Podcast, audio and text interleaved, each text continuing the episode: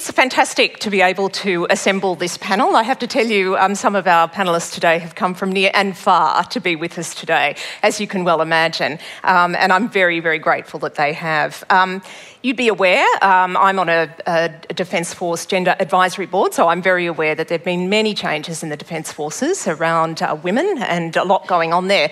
And I think it's great to be able to hear the stories of women in defence from the women themselves. So this is an opportunity for us to do that today, hear about their careers, which are extraordinary. For those of us who are desk-bound, they're almost quite unimaginable what they do of a day, but also to hear what's happening in defence more generally.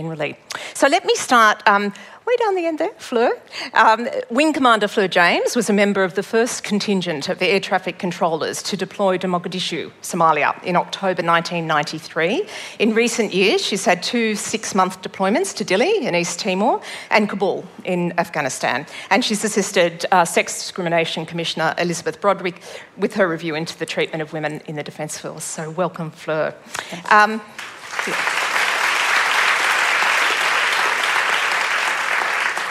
Next to her is Commander Kath Hayes, who served in the Navy for 23 years.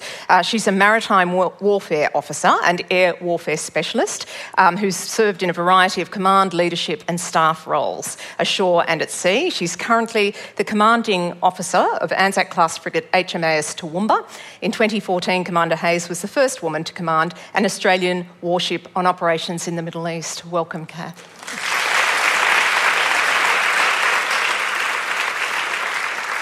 Alex, who is not in uniform, you will probably note, and is actually the Director of Cultural Reform in the Australian Defence Force, based at the Australian Human Rights Commission. Previously, she was the Director of the Review, the Broderick Review, into the treatment of women in the ADF. She was recently named in the Australian Financial Review's 100 Women of Influence for her work in the area. Thanks for coming, Alex.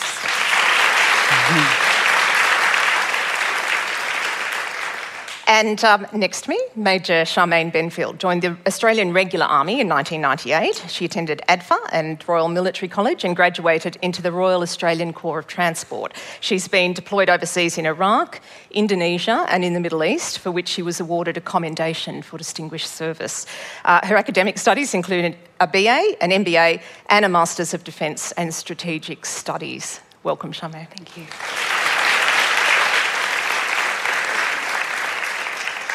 I guess given that today is about getting a bit of an insight on what it feels like to be a woman in defence, I wondered if I could ask each of our uniform panellists at this stage to give us a little bit of a snapshot of your career and your jobs at the moment. So maybe, Fleur, can I start with you? Sure. Tell us about what you're doing.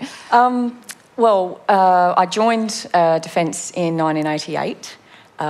Which somewhat dates me, I guess, but you were 10 at the time, right? Yeah, 10, yep. I decided when I was 14, I simply declared I'm going to join the Air Force, and my parents were quite supportive of that. I joined as an air traffic controller and had a fantastic career as a controller for 13 years, which included that deployment to Mogadishu that was mentioned. I was 23, brand new flight lieutenant at the time, and a team leader over in Somalia. Quite an exciting experience. Few air traffic control postings around the country. A lot of people used to ask, air traffic control, that's a really stressful job, isn't it? And I would always say, yeah, it's fantastic, as a younger person. But then when I found myself going, yeah, it is, can I have a glass of wine, was when I decided that perhaps I should do something else as well in defence. And defence had sponsored me to do a HR degree, so I transferred over to our Personal Capability Officer stream. And so I'm essentially a HR manager in defence now, and had a number of roles in the training environment and the recruiting environment, and currently I'm working with SEMPRO, which is our Sexual Misconduct Prevention and Response Office.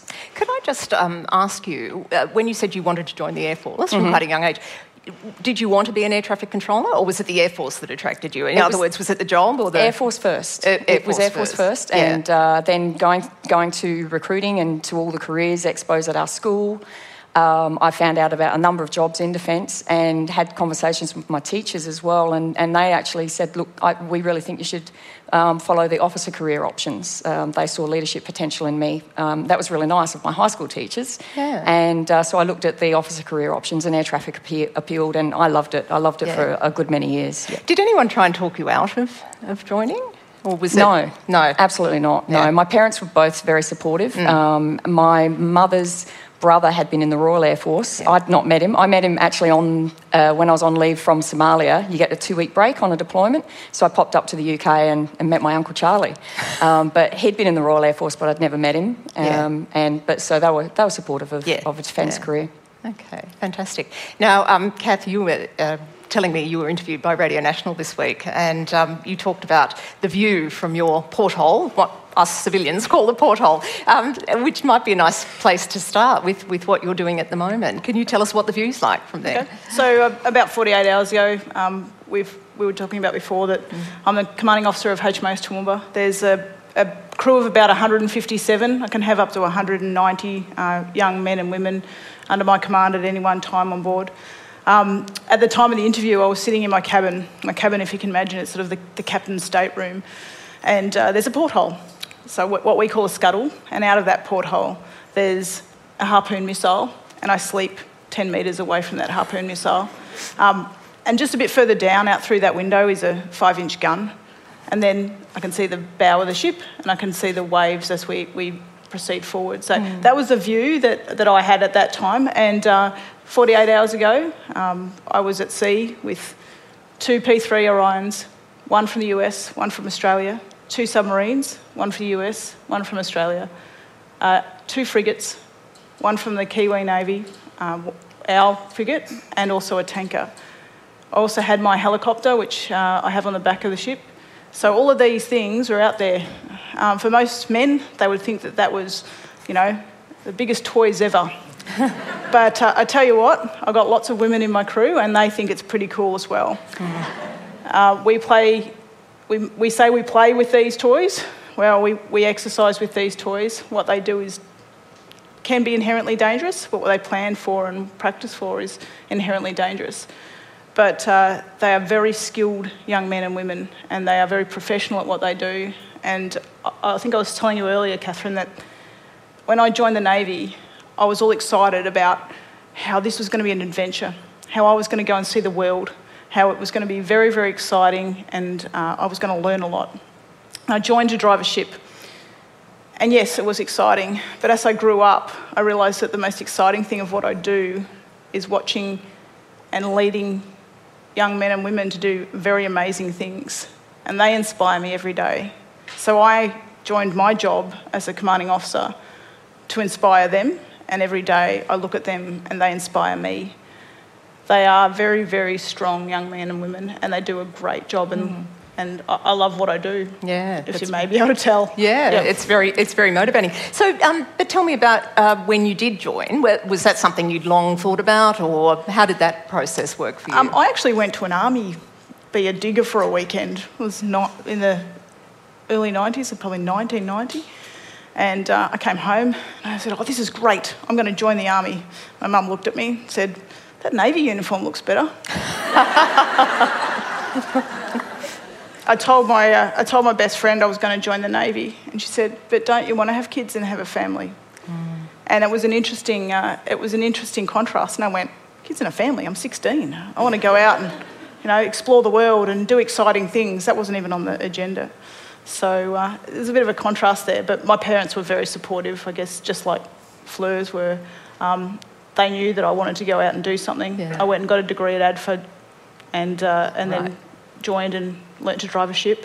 Yeah. And now I've been the captain of 2 ships now, one of the Armidales and now one of our frigates. Fantastic. And I've had a great career so far, and I hope to continue it. Thank you. Well, I might come back in a minute to Alex. I'm not skipping over you. I just thought we'll talk a little bit about the uniform careers first. So, Charmaine, tell us about you've been to a number of countries, so you've actually had a very interesting career path. Where did that all start? Was that something from a high school sort of motivation, or kind of, but not necessarily in the way you might think. When I was in Year 11, I was looking at this university brochures in my school library, as everyone else was. One of the boys in my class picked up a very glossy one for ADFA. I must have shown some interest because he was explaining how he was going to get an ADFA scholarship and join the Army. He then stated to me that I wouldn't be able to get an Army scholarship because I'm a girl. Completely the wrong thing to say to me at my 16-year-old self. So I applied, won an Army scholarship to ADFA, zero intention of joining the Army, knew nothing about it. Did he? No, none of us did. Okay. We grew up in country New South Wales, we knew nothing about it. As it turns out, I'm the eldest child from a farming family. My parents were looking for somewhere safe for me to go to university. Queensland was one option. They visited ADFA one day. It was shown around by a pair of Air Force cadets at the time.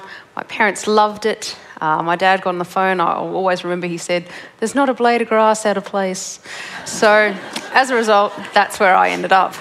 So I ended up joining ADFA, essentially. Knew nothing about the Army, but... it's probably more important to say that the reason I stayed in Army is because the values of Army, courage, initiative, respect and teamwork, and the way that Army operates as part of a team and gives you that command opportunity is what drives me, and that's why I've stayed.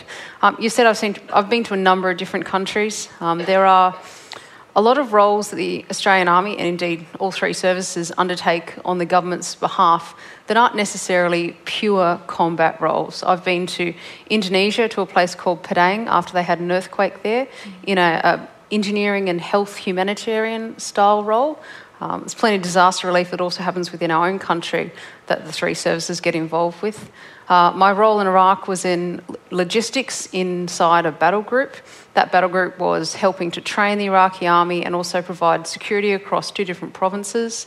And my role recently in the Middle East was as the logistics officer of the force support unit. So my job was providing logistics support to all of Australia's deployed forces, all three services, and supporting our embassies as well, conduct numerous different missions. So it has been quite a varied career, and even in postings in Australia, I find that I'm never doing the same job for very long. I change jobs every couple of years, which is at times quite frightening, but mostly quite exciting, and I really relish the challenges. Fantastic. Alex, during the course of the work you did, the very in-depth work you did for the review and the role you've got now, what are you observing about the women coming through now who are coming into the services? And I know sometimes the issue is not so much getting them through the door, but it is retention further down the track. Are they realistic? Do they know what they're getting into, in a way? Some, some are. I think the ADF doesn't do a great job of explaining the enormous careers that and jobs and roles that people can have. So I think, some people turn up at recruitment and they're, advised to go into some category, and when in fact there's another category that they were quite interested in that they didn't know. So, look, but some do know what they're getting in for. I mean, I think everyone would know that if you're going to Royal Military College at Duntroon, it's going to be very rigorous, it's going to be very physical, it's going to be hard, there's going to be a lot of sleep deprivation. But then you do hear some stories of some young people that come in, both men and women, who join the Navy who didn't realise they had to go to sea. So there is still this...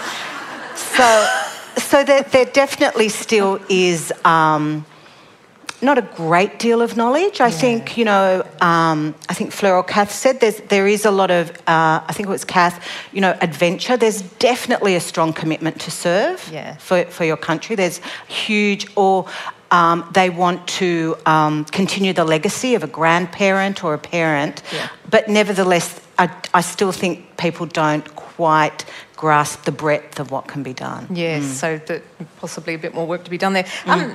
Kath, with that you mentioned before, the people on that you lead now, and that's a very dedicated group. How important is it to have somebody like you there, though, who's also showing that it can be done? Because you've got... How many women did you say you've got on board at the moment? There's probably about 27 at the moment, and that's of a crew of just over 150, and it sort of changes regularly with trainees. Yes. Yeah. So, I mean, it's still a small number. It's probably better than it would have been a few years ago, But there's always a... You know, there's never a moment where you look around and it's all men.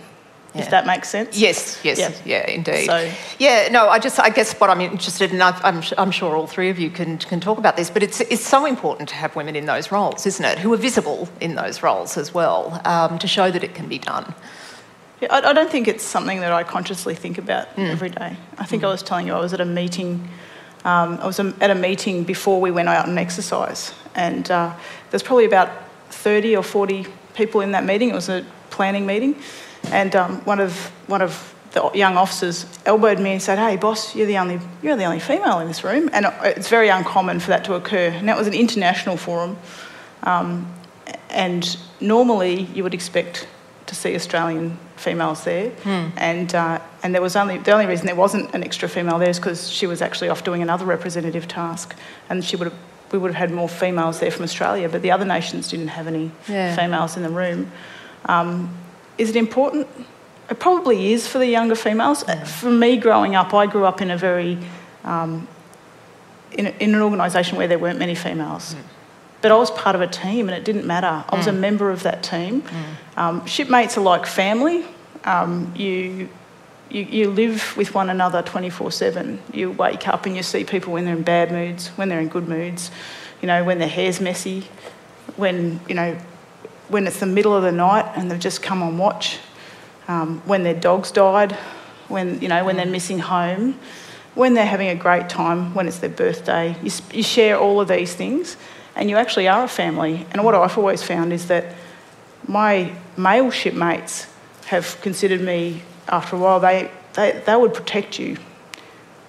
Generally, they would stick up for one another because they are a little family, a unit that travels together, that works together, that, you know, does everything together within 116 metres of one another.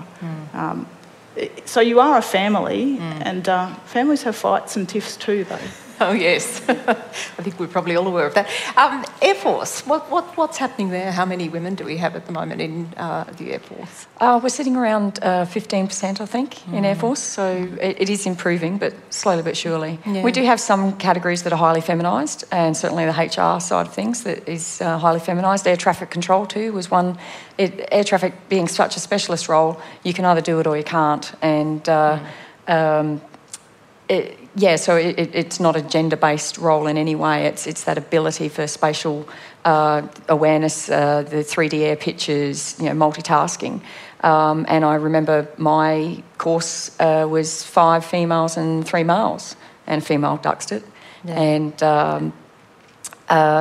and my air traffic sections were, some were low in females, but one I was in was more females than males. So, yeah. Still certain areas, though, of Air Force that have very few women, of course. Or none. We have 2 categories that have now opened to females. Yeah. And they were the ground defence officers and our airfield defence guards, which is essentially our little army part of Air Force. Yes. But that's opened up to females now. When did that happen? Is that... when it opened to everyone, when all of the roles opened. Yes. They were the last 2 roles in Air Force that hadn't opened yet. Yeah. The only other one, when I was working at recruiting only a few years ago, and the only other role we had that wasn't open to females at the time was aircraft surface finisher, so spray painters. But that was actually to do with the types of chemicals that we were using and the effects that it could have on the female reproductive system. But we've since changed that as well. So. Tell me about recruiting, because it's interesting. Do you find that you ever get from young women who are looking at the services, just generally, as an option, a career option, a concern about the fact that they will be possibly in quite a small minority, because that can be really off-putting for some people? I never actually had that concern. Though I did have some of the concerns, like, can you have babies? I remember a 15-year-old asking me that, can you have babies? And I thought, one, you're 15, why are you thinking about that? But but two, of course, yes, of course you can have babies. The other questions I had were more along the lines of why can't we do these roles? Yeah. But I never had any real concerns about, you know, being in a minority at all. Yeah.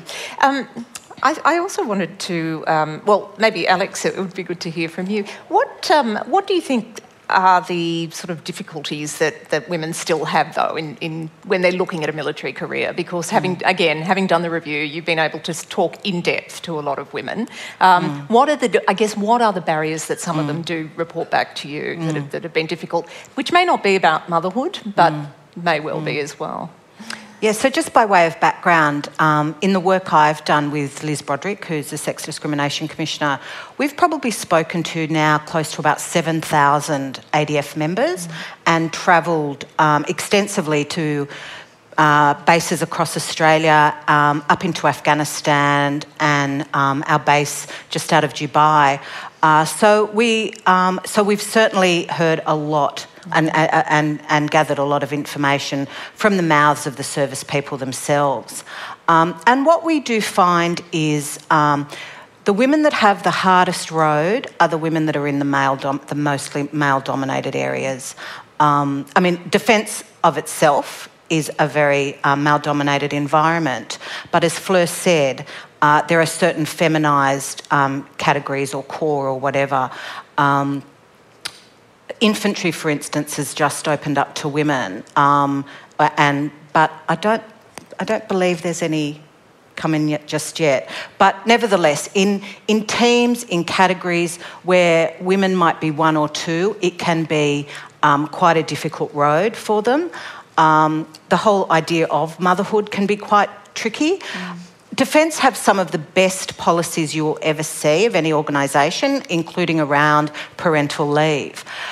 But the very structures that include, you know, 3-year postings, getting up and moving every 3 years can be really, really difficult for families.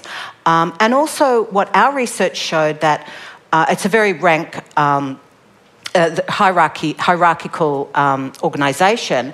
And some of those key gateways to go up into more senior ranks are actually in childbearing years. So women often find that when they go off and have babies, it's actually a critical gateway, as we call it. If they take a bit of time out of the services as well, they can reach what's called a terminal rank ceiling, so it means they can't go any further. So there are all these structural barriers that over the last 3 or 4 years now that I've been working with the ADF are slowly being dismantled to make it easier for women to thrive in the military, just like men. And I just wonder about David Morrison's effect on Army in particular, so Chief of Army, and I don't know if any of you have seen the YouTube that David Morrison did following the Skype affair and so on. But he's been very forthright, hasn't he, about what he expects in the Army and also about how important this issue is to him. Absolutely. Yeah. I happen to work at Army Headquarters this year, which is where the Chief of Army also works, and have an opportunity to speak to him occasionally. His impact has been considerable. For me personally, on the day before I was due to come home from the Middle East from my last deployment, I saw that YouTube video. It was directly after the Jedi Council issue had come out.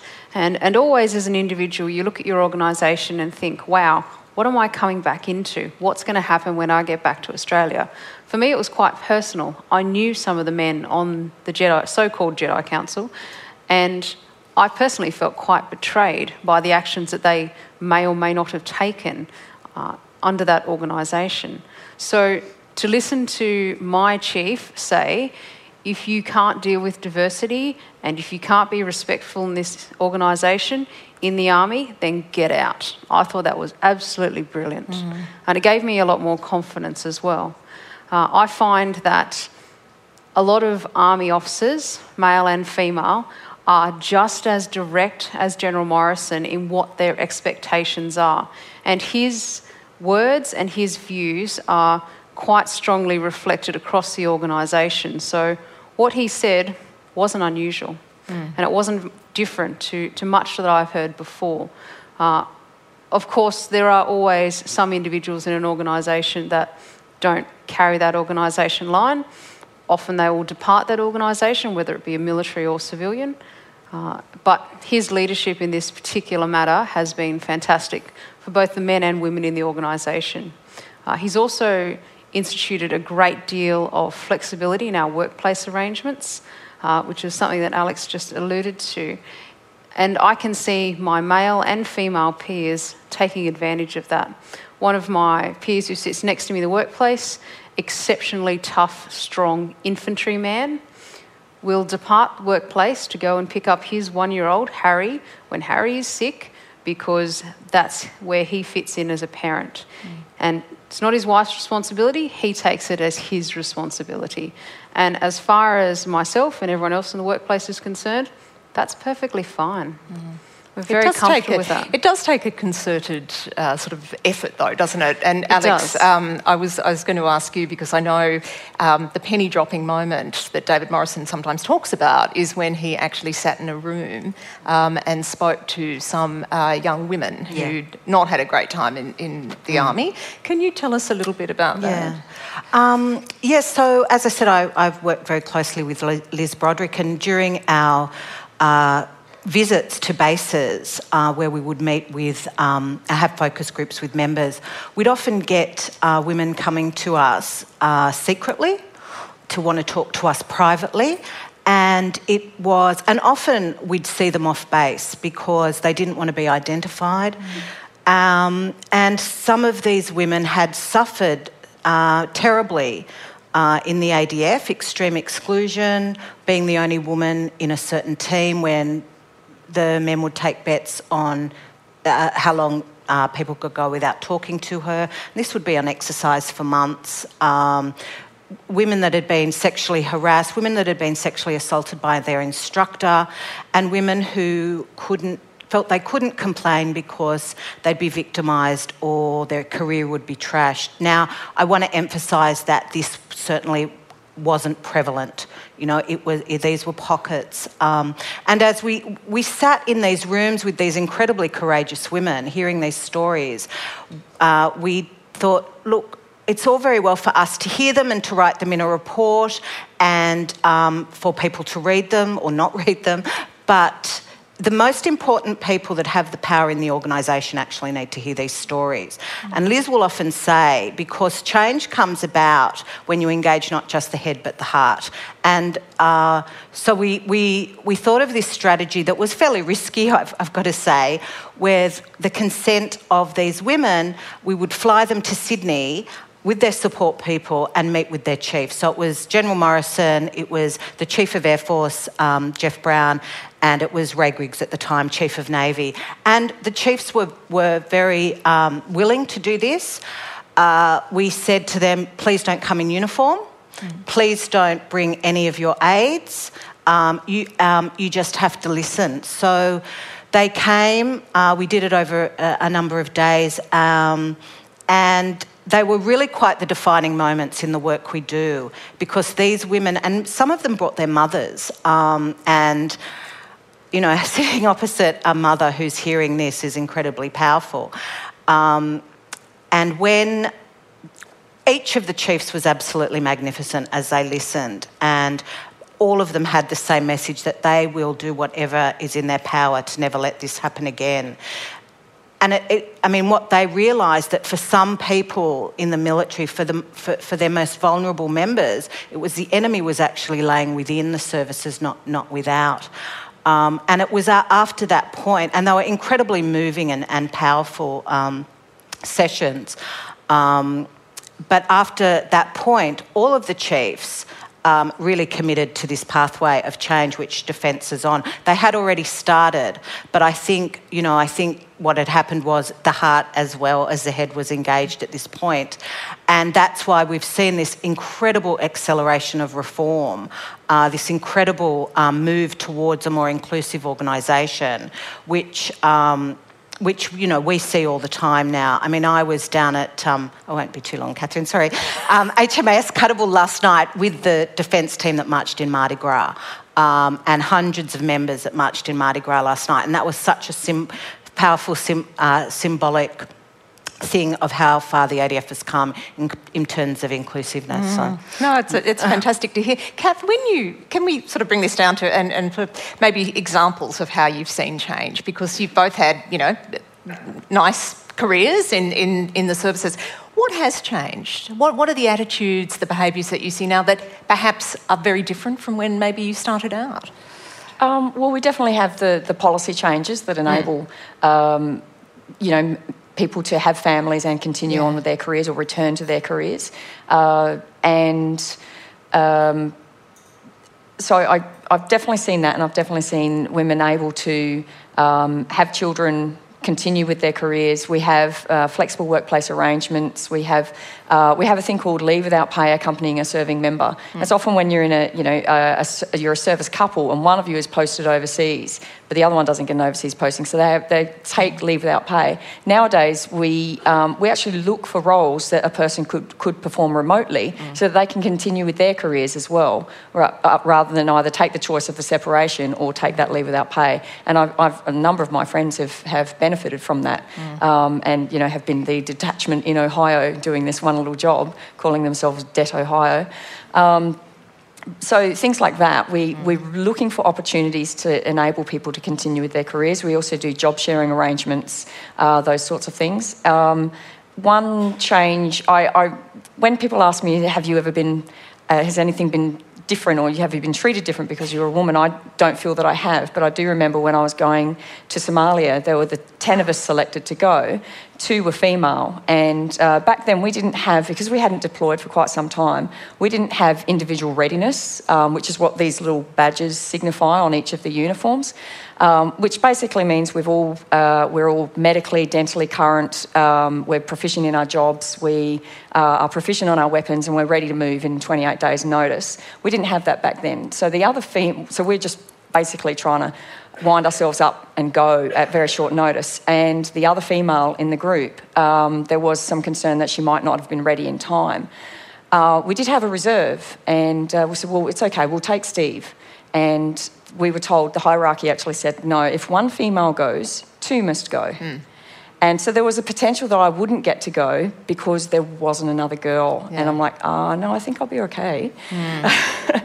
Fortunately, she did, get ready in time. We did get to go. But nowadays, that's not a consideration whatsoever. Yep. We're choosing who's available, who's the right person for the job, and there's only a few roles where we actually specify whether it has to be male or female, and that's because of host country cultural issues. Oh, is that right? Yeah. So, yeah.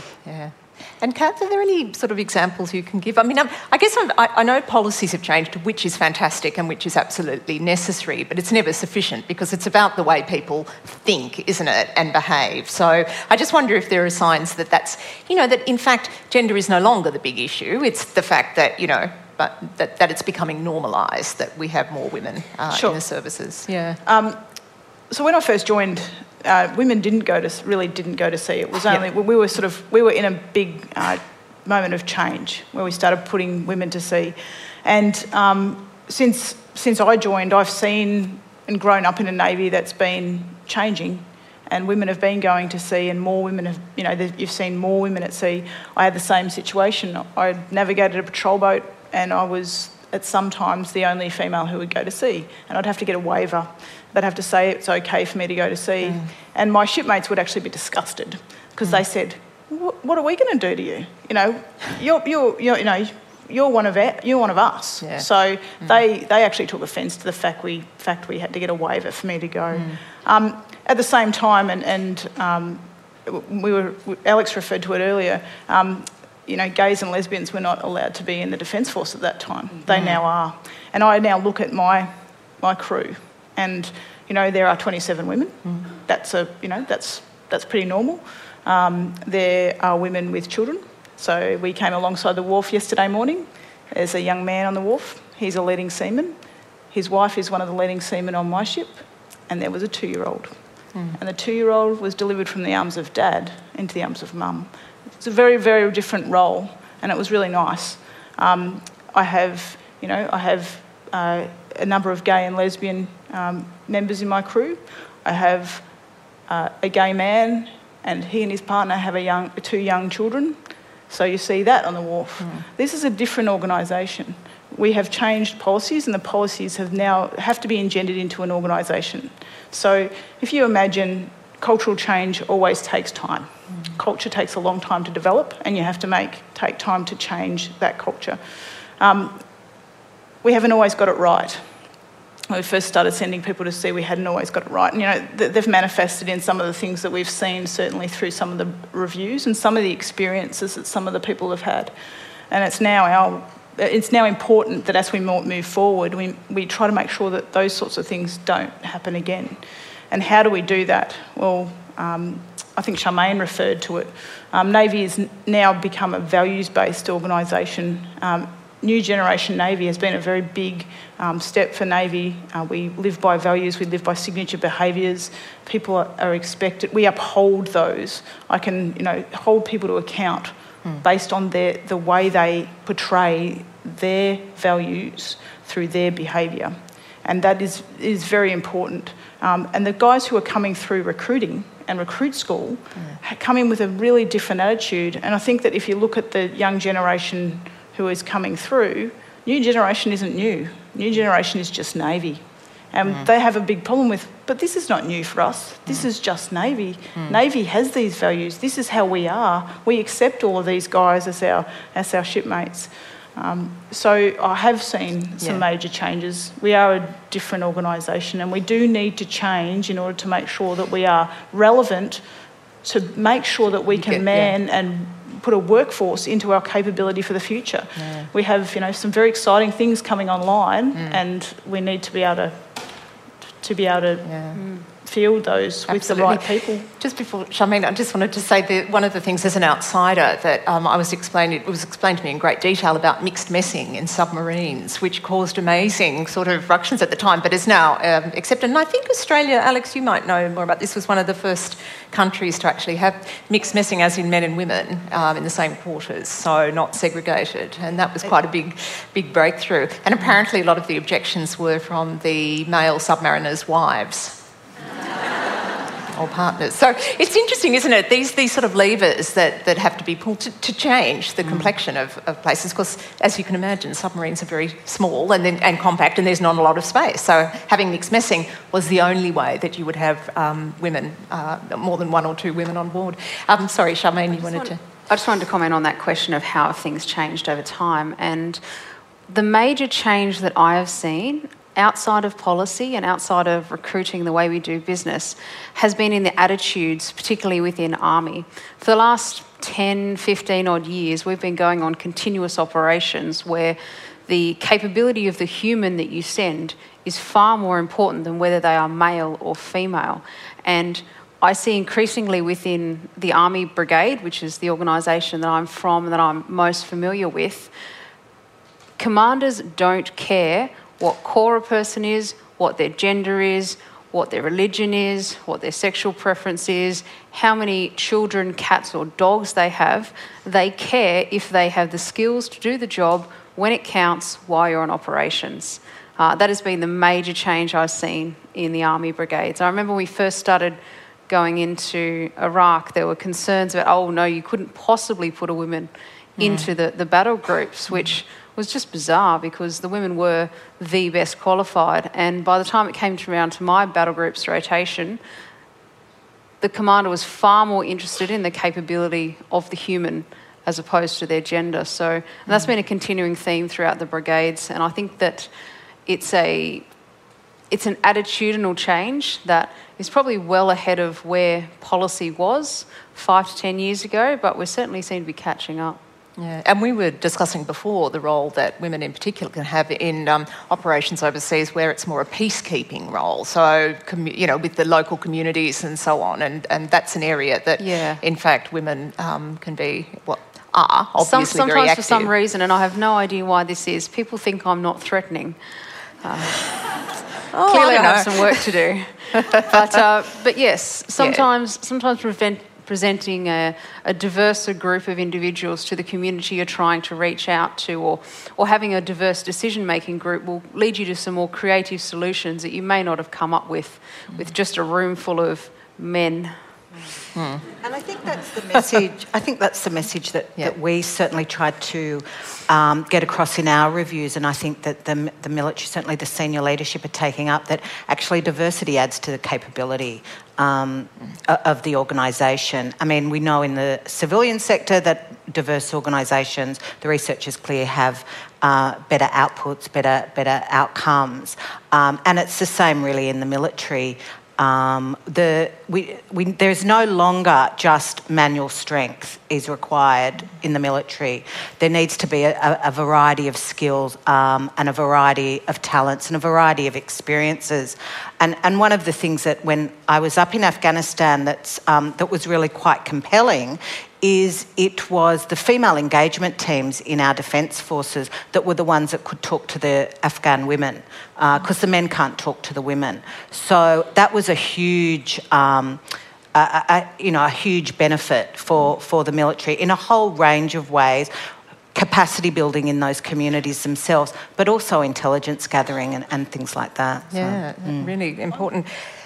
There was a report in today's paper about an incident that happened some years ago in Tarrant Carlton that it had been investigated. It wasn't about men abusing women by any means. It was army people who were getting up to some hijinks, and it came to the fore and it was investigated. Anyway, the point of the story went elsewhere. But one of the people who looked at what had gone on actually made a really interesting statement about mateship. And they said, when we looked at what had been happening, it seemed to us that these men, these army personnel, they valued mateship above doing the right thing, in fact, above the rules. They knew that what they were doing was wrong, but mateship was more important.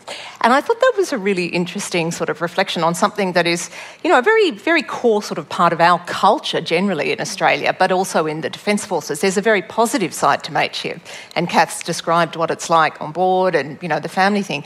But actually, mateship can also be a little bit difficult for some women too, can't it? Because it is very much saying, you know, in many ways, it's a sort of masculine thing. Is that? Do you think that's the case, Fleur? You've got me on that one. I just, I have my personal values, and it's doing the right thing. And so for me, actually, I don't believe that I would value mateship above doing what is right. Yeah. And I've not been put in a situation like that. So, no, but most certainly, you know, it's doing the right thing. We have rules. I'm one of those rule followers. Yeah. That's one of the reasons I joined. I wanted a disciplined organisation that, you know, had structure. So, no, I wouldn't do that. I actually would challenge that. I agree that the concept of mateship or shipmate certainly makes it difficult for some people to come forward and say, you know, so to dob on their mate. Who wants to be a dobber? You're taught at a young age, don't dob. So that's what they feel like. Yeah.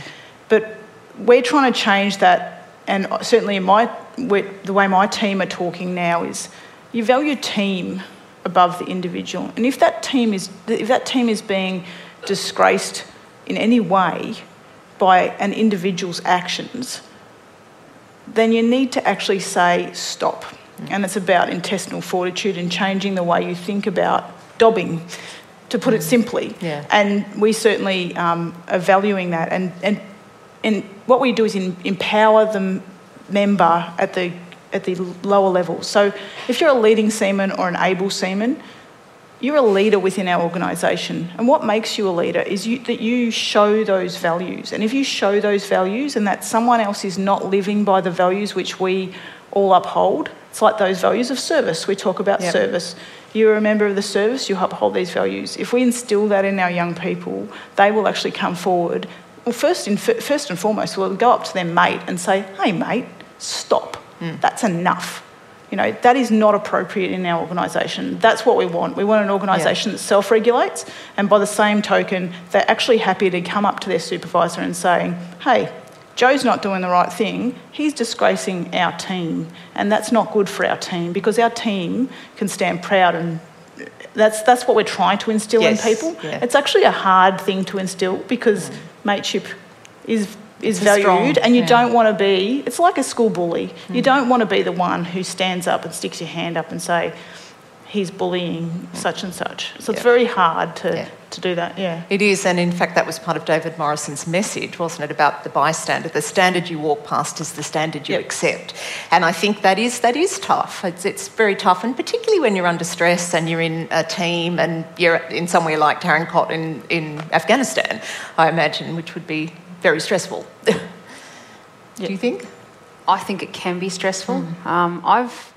I've had to, on a couple of occasions, stand up to individuals and say, I disagree with your behaviour, it's against our principles, our policy, you need to stop.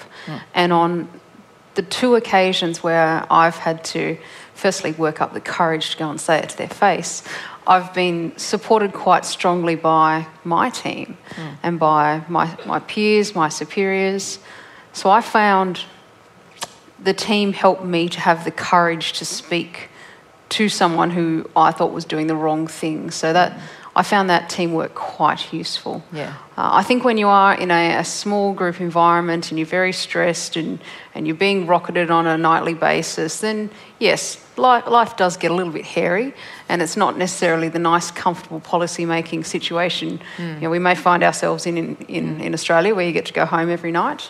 But often I think there's enough knowledge and enough moral courage within the organisation that someone will step forward and say, sorry, you're doing it wrong.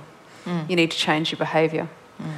So I think it's plausible that would happen for a short period of time, but in the mid to long term, someone will stand up. Now, I'm conscious we've got a few minutes left. If anyone is interested in asking a question, just direct you to the microphones. But I did want to ask you, what would you say to, and I'm sure you get asked by young women quite frequently, what's your advice to them if they are sort of interested, they've heard something at high school, a family member has said maybe you should look at the ADF.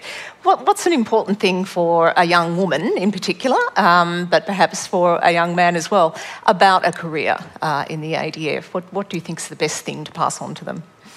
I think it's a matter of opportunity. You have the opportunity to gain a good education, whether you become an officer or a soldier. You can sign up for 1, 4, 9 years, whatever, gain education, get a bit of an experience, have a bit of an adventure, get away from your parents, live somewhere else in the country. If you're a woman, it's equal pay for equal work, which still baffles me. That doesn't occur outside of the military.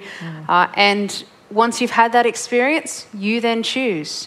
You can do what I did, and I studied for my MBA on weekends just before my tenure was up, just so that I had another qualification should I want to leave, but I don't. I love it. So I would say do it. It's an opportunity. If you don't like it, you can leave with a qualification, some work experience, and you'll probably be in another state of Australia, away from your parents, having travelled a fair bit, and you never know what you're going to fall into.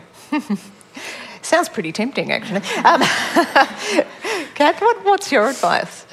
I guess I'm passionate about what I do. So I would say, you know, give it a go. If someone comes to me and they say that they want to go and do something and see something and learn something new, they want to travel, they want to be around an organisation that has good people in it who are all in a teamwork environment, then go for it. And as Charmaine put it out there, you don't have to do this forever. It's not forever. Some people have a perception that you join the military and you're in the military forever. Sure, we love you to stay forever, but not everybody. It's not for everyone forever. But it certainly is a good start. I mean, you join, you get. You get some structure around your life. You get to get away from your parents. If you want to do that, you get to travel. You get to meet new people. You might get some qualifications. These are all opportunities. And then when you leave, generally I find that the guys that I lose are getting poached because people want them out there. It's a great organisation. When you get out there and you have a good team. You know, you get to fire missiles. Sweet. Sorry. And a gun. Fly a helicopter. These sorts of things that, who else does that? So, you know, it's a bit of an adventure. Yeah. So why not? Yeah, absolutely. Fleur? Yeah, I was actually at a recruiting thing on Thursday with one of our specialist women recruitment teams. So I had the opportunity to speak to about 50 Year 11 and 12 female students. One of the students asked me, she took me aside afterwards and said, it might be a bit of a personal question, but do you feel that you've been affected in any way in terms of relationships or family or anything like that because of your service? And I said, now I feel that it might be a good time to go back to Adelaide to be with my parents because they're ageing. I've never been posted to Adelaide, but I've never asked to be posted to Adelaide. It was that whole get away from your parents, grow, and the opportunity for growth and the opportunity to try things you would never think that you would ever be capable of doing, and the opportunities for the travel, everything like that, far outweigh any of those, those few little negative aspects. I don't feel that it's affected my ability to have a relationship or anything like that. My life choices are my life choices. And, definitely the opportunities it's presented, and I think the person that I've become through what Air Force has enabled me to do is far outweighed any limitations or negatives that you could consider. I guess the point is, I'm not sure if have we got a question? Yes. Oh, we've got two. Okay. Just to finish off quickly with Alex, we still only have, 14%? 15. 15%. 15.1. Oh, don't forget the 0.1. So 15.1% are women. So it's a pretty low. We've got some way to go, but you're an optimist about that? Look, I am. Yeah. I mean, we still have very few women in very senior leadership roles. Yep. And I think that's what you've got to look at with the statistics. Even if it gets up to 20%, you need to look at, where are those women sitting? Yeah. Are they in those star ranks? And so I think that's where the work's being done, and it is certainly being done at the moment. I think the senior leadership team in the ADF at the minute are absolutely committed to cultural reform.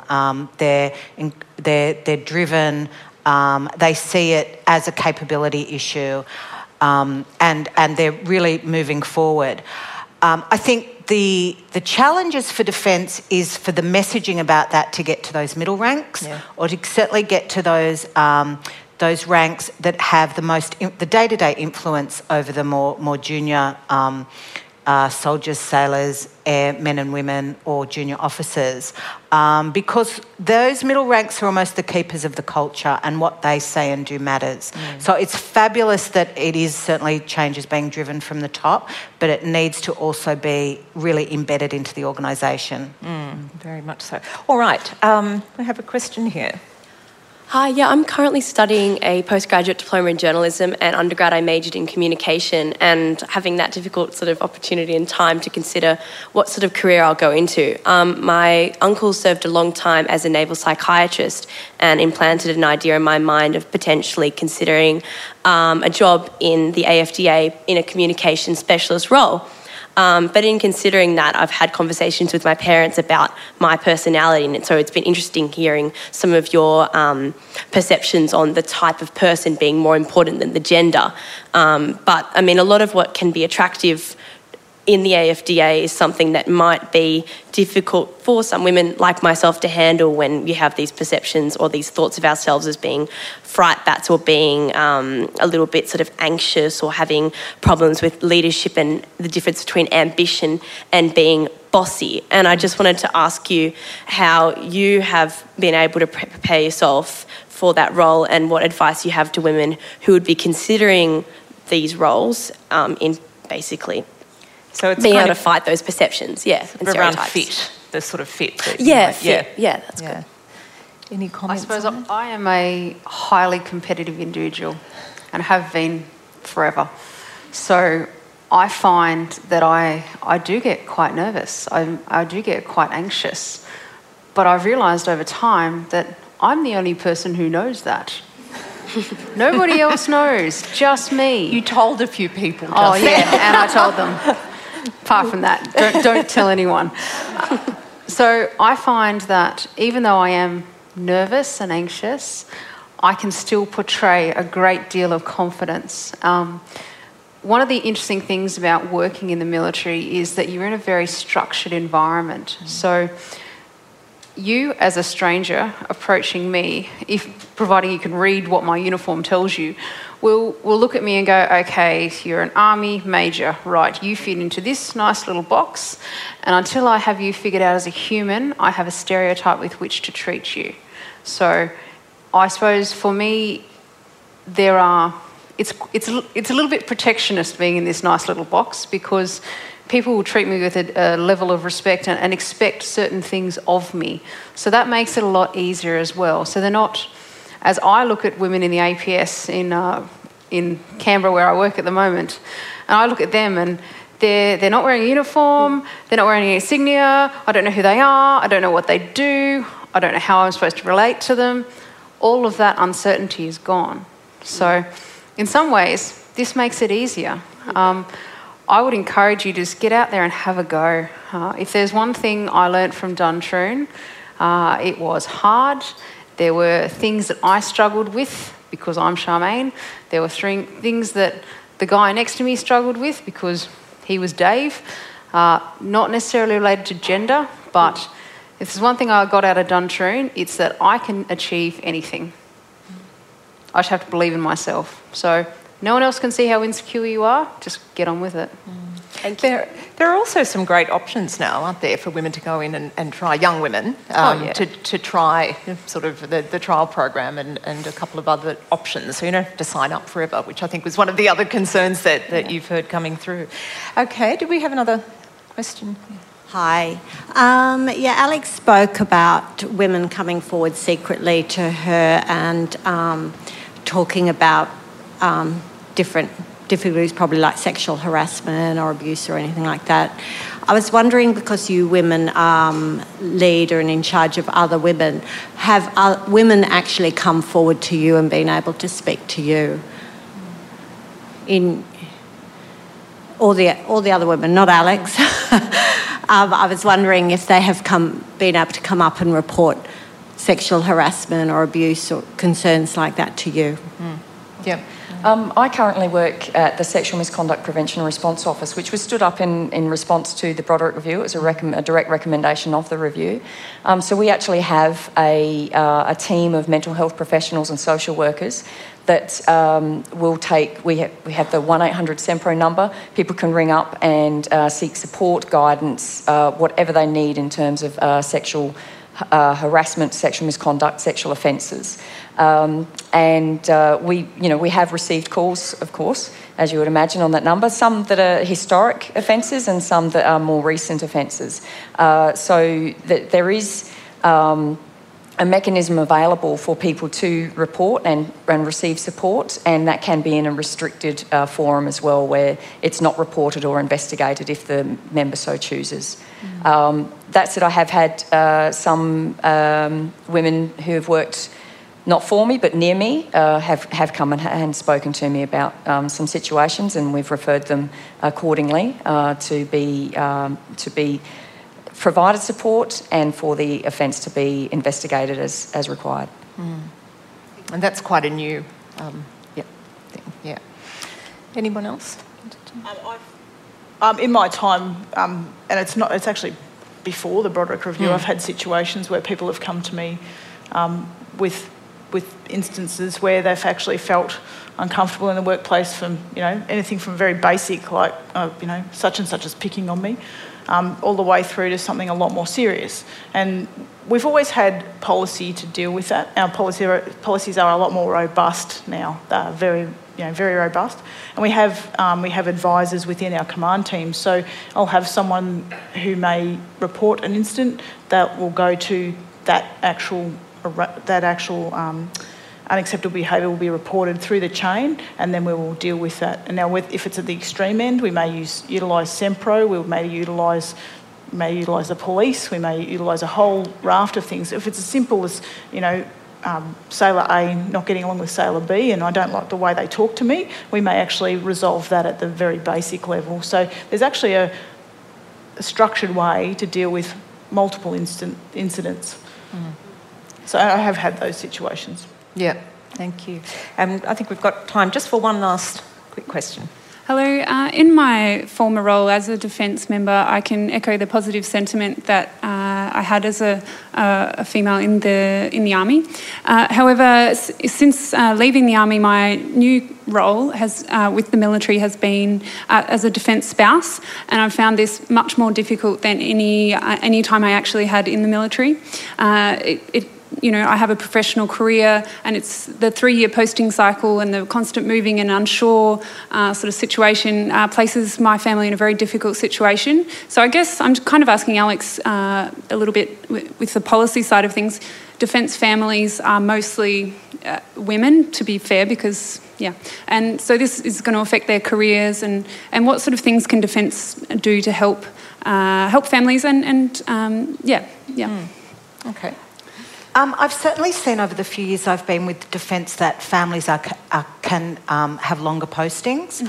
Mm. Air Force now have a recruit to area. Yeah, we have a recruit to area scheme. We also try for back-to-back postings, so a minimum of 6 years in a location. Yeah, because, you know, that was having an impact on families. And I mean, and gone are the spouse, the so-called, I hate the term, but army wife that would just follow her husband from posting to posting. You know, women have careers in the civilian world as well. We've also had a lot of members who've come to us who may have a child that has a disability. And so moving every 3 years... to get, you know, and trying to find support in each posting has been really difficult. But the services, as I've seen, are actually they're more attuned to that now. The career managers who work with members on their posting are more attuned to that now. I still don't think it's perfect. I still think it is absolutely so difficult. I've met a lot of people that are... Is it married separated? Is that what you call... You know, people that might be in Victoria and their spouse is up in Darwin, and that's 3 years. It's very, very difficult, and I take my hat off to you. Mm. Yeah, thank you. We've actually run out of time. I did want to thank all of you for your generosity and for sharing so much of your experience with us this afternoon. It's very much appreciated. Could you please thank Fleur, Kath, Alex and Charmaine?